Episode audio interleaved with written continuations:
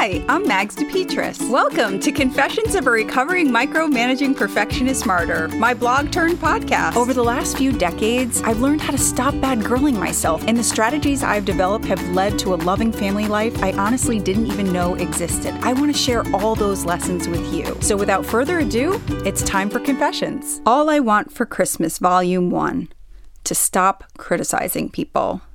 Several years ago, I was introduced to a list of suggestions. One of the recommendations on the list states criticize not one bit.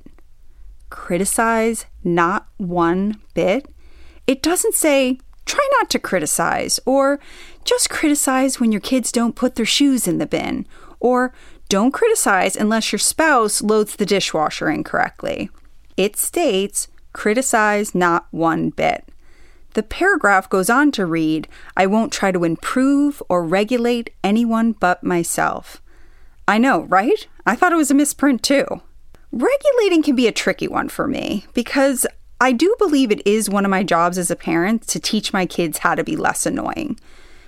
If I didn't mention the importance of not tapping on the back of someone's chair, speaking quietly in quiet places, or how necessary it is to respect other people's opinions, beliefs, space, and belongings, I wouldn't feel like I was doing my job. But while my role as a mother requires me to do some regulating, my roles as a wife, family member, and friend do not.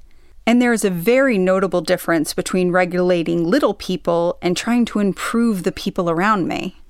This year, I'm going to ask Santa for the strength to only manage what absolutely needs managing, but also for the grace to talk to, not criticize, the people I love most.